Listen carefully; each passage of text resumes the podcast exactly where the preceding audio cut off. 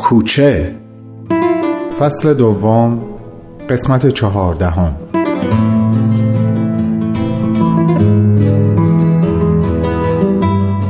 بهمن فرصتی پیدا نکرد تا برای شهاب بگه منزل پندارینا چه اتفاقی افتاده و با کی ملاقات کرده. چون اونقدر شهاب برای تعریف کردن اون چه بعد از تموم شدن شارژ گوشیش تو کافه کوچه اتفاق افتاده بود همچنین دیدار روز بعدش با نگار عجله و اشتیاق داشت که گوشش به صحبتهای بهمن بدهکار نبود. بهمن هم وقتی دید شهاب تا این حد برای گفتن حرفهاش بیقراره دیگه هیچی نگفت و گذاشت سر یک فرصت مناسب شکش کنه. شهاب وقتی همه صحبتهاش با نادر و نگار رو تعریف کرد گفت خوشبختانه مشکلی برای نادر و هدرش پیش نیامده بوده و اون روز چون حال حسین خیلی رو به راه نبوده بهتر دیده که خونه بمونه و تنهاش نذاره. و وقتی بهمن گفت که احتمالا ملاقات شب قبل حال حسین رو حسابی دگرگون کرده به نظر شهاب حرف منطقی اومد. بدون تردید اون شب برای حسین از همه شب سختری بود.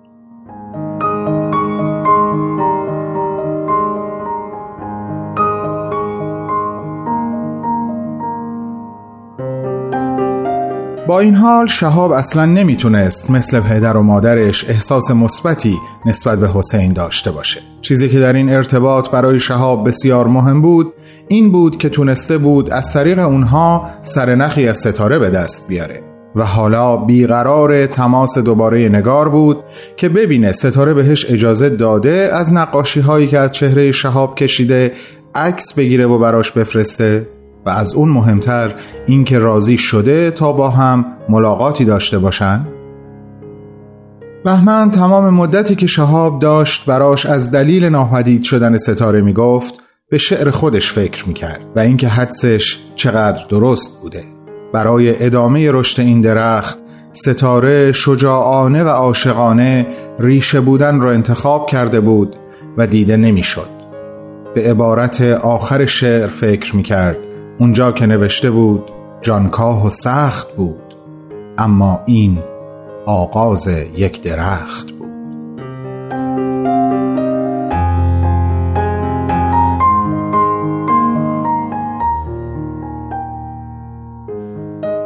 حرفی در برابر این تصمیم نداشت که بزنه. فقط امیدوار بود بتونه روزی همه احساس و تفکرش رو در قالب یک شعر یا ترانه تقدیم ستاره کنه. با این آرزو مشغول گوش دادن به فایل صوتی صحبتهای کامران و فروغ و حسین شد که شهاب براش فرستاده بود.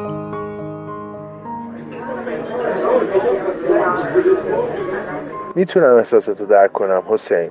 مشکل دقیقا همینجاست. اینکه فکر کردن و تشخیص دادن و به یه نفر یا یه عده دیگه بسپاریم و فقط پذیرفتن رو برای خودمون نگه داریم.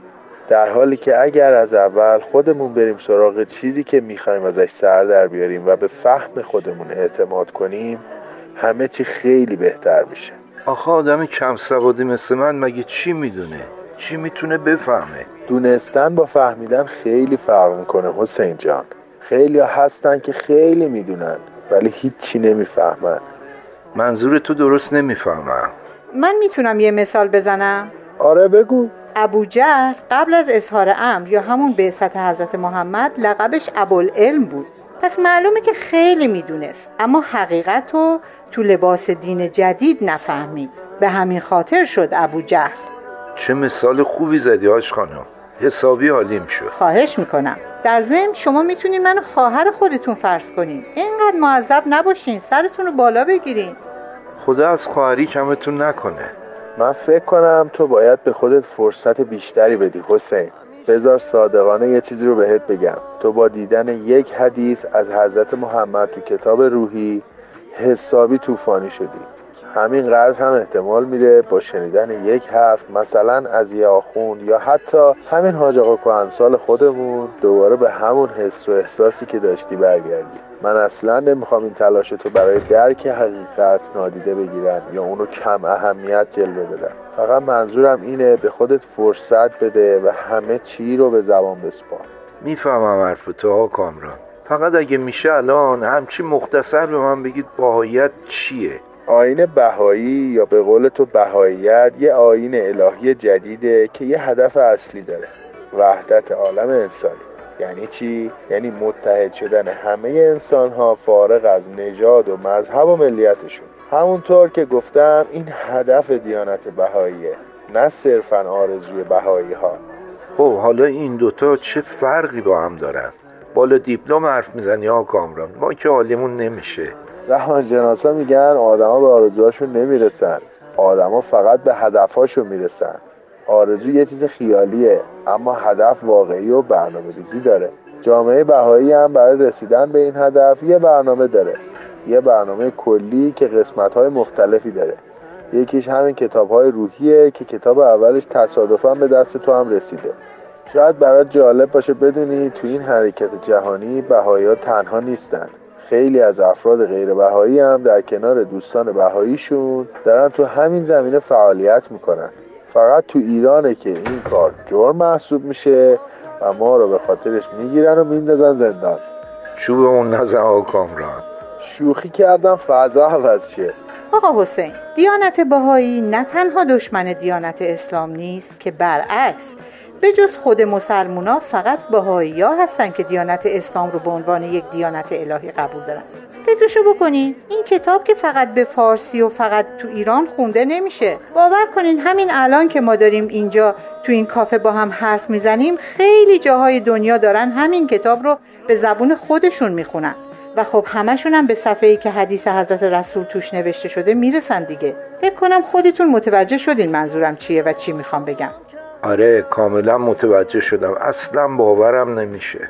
قصد ناراحت کردنتون رو ندارم. اما تو این سالا که به نام دین این همه به این مردم ظلم شده متاسفانه تعداد خیلی زیادی به قول معروف دینگریز شدن. و حتی ما رو سرزنش می‌کنن که دلیل این همه احترامی که به دیانت اسلام می‌ذارین چیه؟ در حالی که ظلمی که به شما شده شاید از همه بیشتر بوده. ولی ما هیچ وقت حقیقت دین رو با اون چی که به نام دین انجام میشه اشتباه نگرفتیم آقا حسین. دو هفته انفرادی بودی آقا کامران؟ درست یادم مونده. ظاهرش اینطوری بود. بعد از دو هفته به زندان اصلی شهر منتقل شدم. اما کماکان تو انفرادی و تحت بازجویی بودم. حدود سه ماه. عجب اینو نمی‌دونستم. فکر می‌کردم همون دو هفته بوده. ولش کن حسین. الان چه وقت گفتن این حرف هاست راست میگی. پس بذار یه چیز دیگه بگم. شما واسه من و نادر حاضر این کلاس روحی بذاری؟ ما خودمون اینو خوندیم اما خدایی یه جایشو اصلا نفهمیدیم.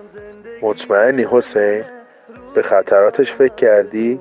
آره من فکر کردم. اما لطفا شما هم فکر کنید. بعد جواب منو بدید. آره اینطوری بهتره. اجازه بدین یکم بیشتر راجع بهش فکر کنیم. پس بذار من و فروغ یه مشورتی با همدیگه و با شهاب بکنیم.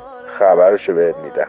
خیلی ازتون ممنونم. چاکریم آقا حسین به قول یکی از دوستای خوب من الهی حی و قیوم باشی و یکت همیشه صد تا پر کنه. تمام عمر خندیدم. تمام ایمیلی که نگار واسش فرستاده بود خوند و بعد هر چقدر سعی کرد دوباره بره سراغ بوم نقاشیش نتونست. بی اون که از پای لپتاپش بلند شه قلموی توی دستش رو به سمت تابلو پرت کرد صدای موسیقی رو بلند کرد آرنج هاش رو روی میز گذاشت و صورتش رو در میان دست های رنگیش پنهان کرد.